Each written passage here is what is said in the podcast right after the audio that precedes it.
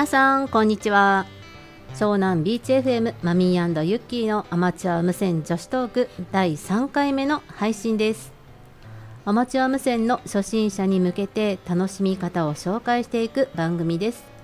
私たちの体験や加入している無線クラブメンバーのお話を通してこれから始めようと思っていたり始めたばかりでどうしたらいいの？そもそもアマチュア無線って何？という皆さんに番組を聞いて知って楽しんでいただけたらいいなという内容でお送りしていきます。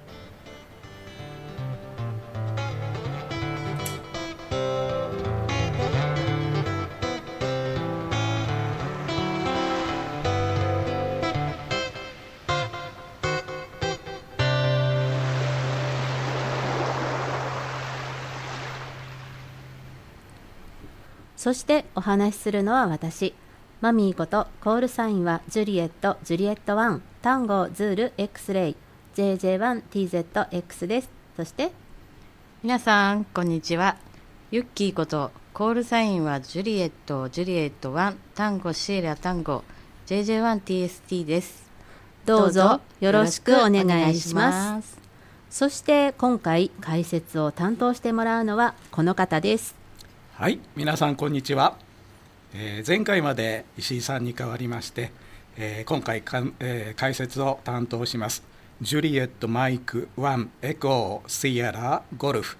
JM1ESG 八田です、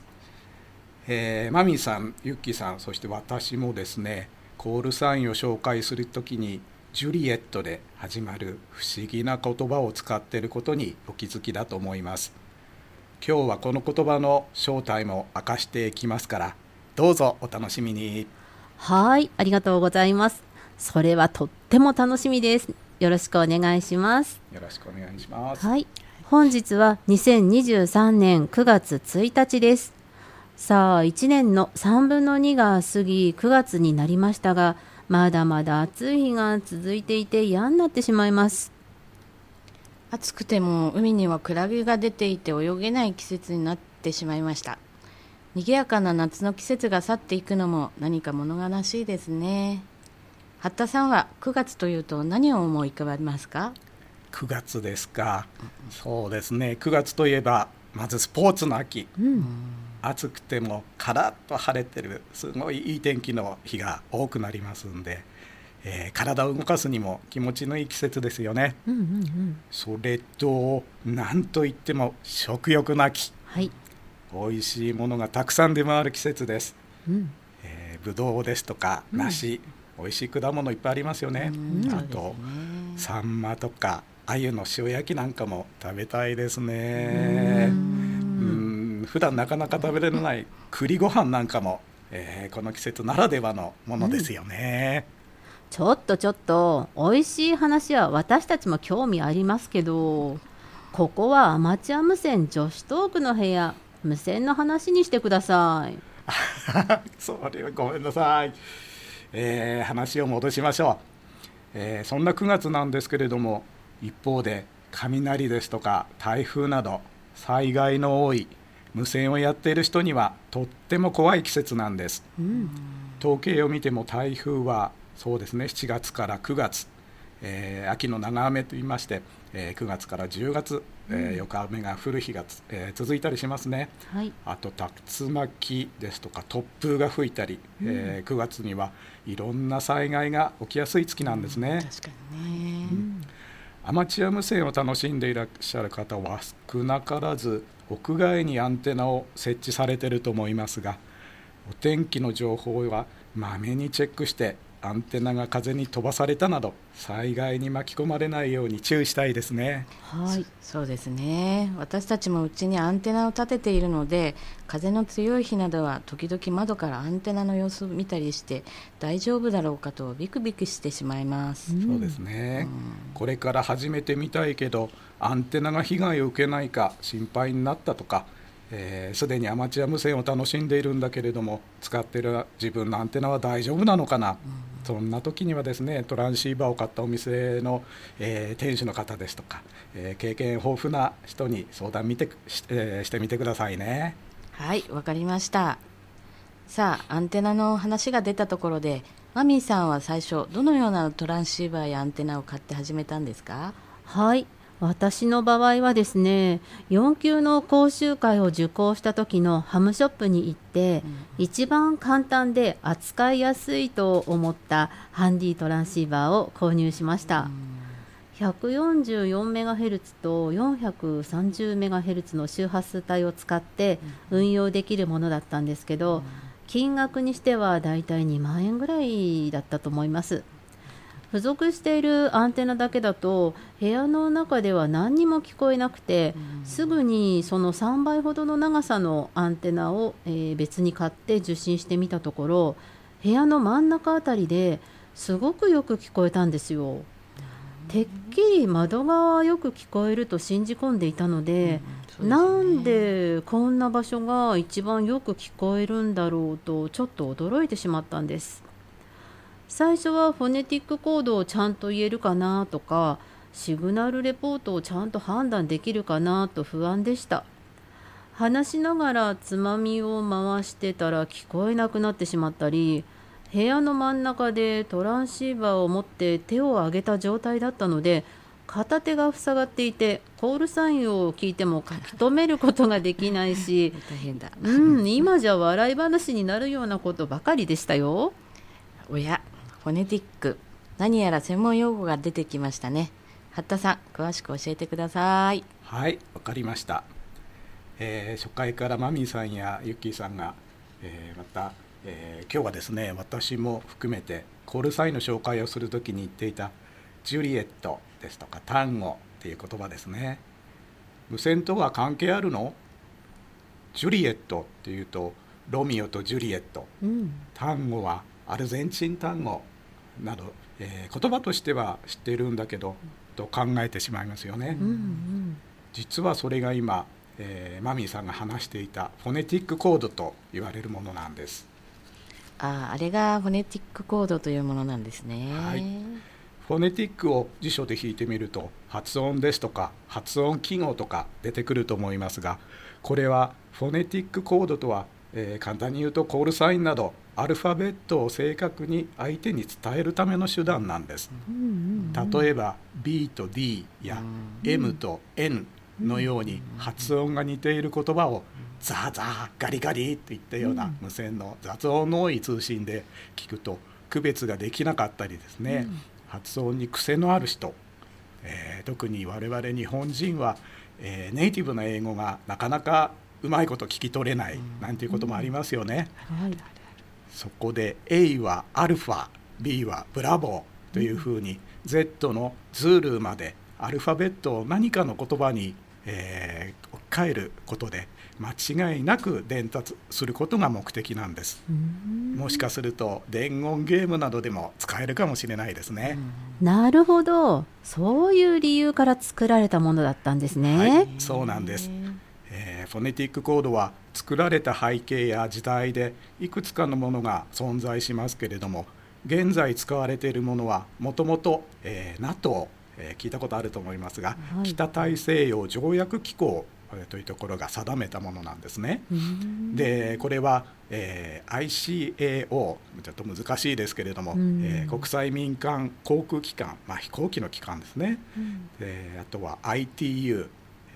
国際電気通信連合、うん、えー、あとは IMO 国際海事機関、うん、FAA これはアメリカ連邦航空局ですね、えー、によって、えー、公に定められているものなんです。えー、これらですねあの申し合わせてみんな、えー、決まったわけじゃなくてですね、うん、えー、やっぱりあの分かりやすさですとか実際に、えー、実績が認められてみんなよしこれにしようって決まったものだと思います。はい、また、えー、日本語にも和文通話表、えー、これは日本版フォネティックコードですね、はい、えー、というのが決められていてですね、はい、朝日の「あ」いろはの「い」うん、えー、上野の「う」といったように50音と数字あと括弧や段落などの記号なども含まれています。はい。す、えー、で、に免許を持っていらっしゃる方は聞いたことあると思いますけれども、えー、無線局運用規則というものの中に、えー、無線電話で通信する時は綴りが複雑だったり分かりづらい言葉を伝える時は和文通話表を使いなさいと書かれているんですよ。またあの通信に限らず身近な例ではですね例えば郵便局員さんが電報を送る時も同じように和文通話表を使ってるんですよ。えー、聞いてみたい。私のコールサインは JJ1TST ですからジュリエットジュリエットは単語シエラ単語とお伝えするわけですね。そうですね。うん。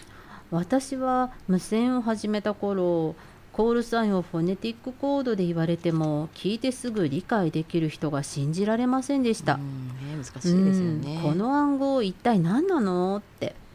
でも日を追ってたくさんの方と交信することでフォネティックコードが覚えられるようになり1回の呼び出しで23曲まとめてコールサインが聞き取れるようになってくると楽しくて仕方だ仕方なくなったんです。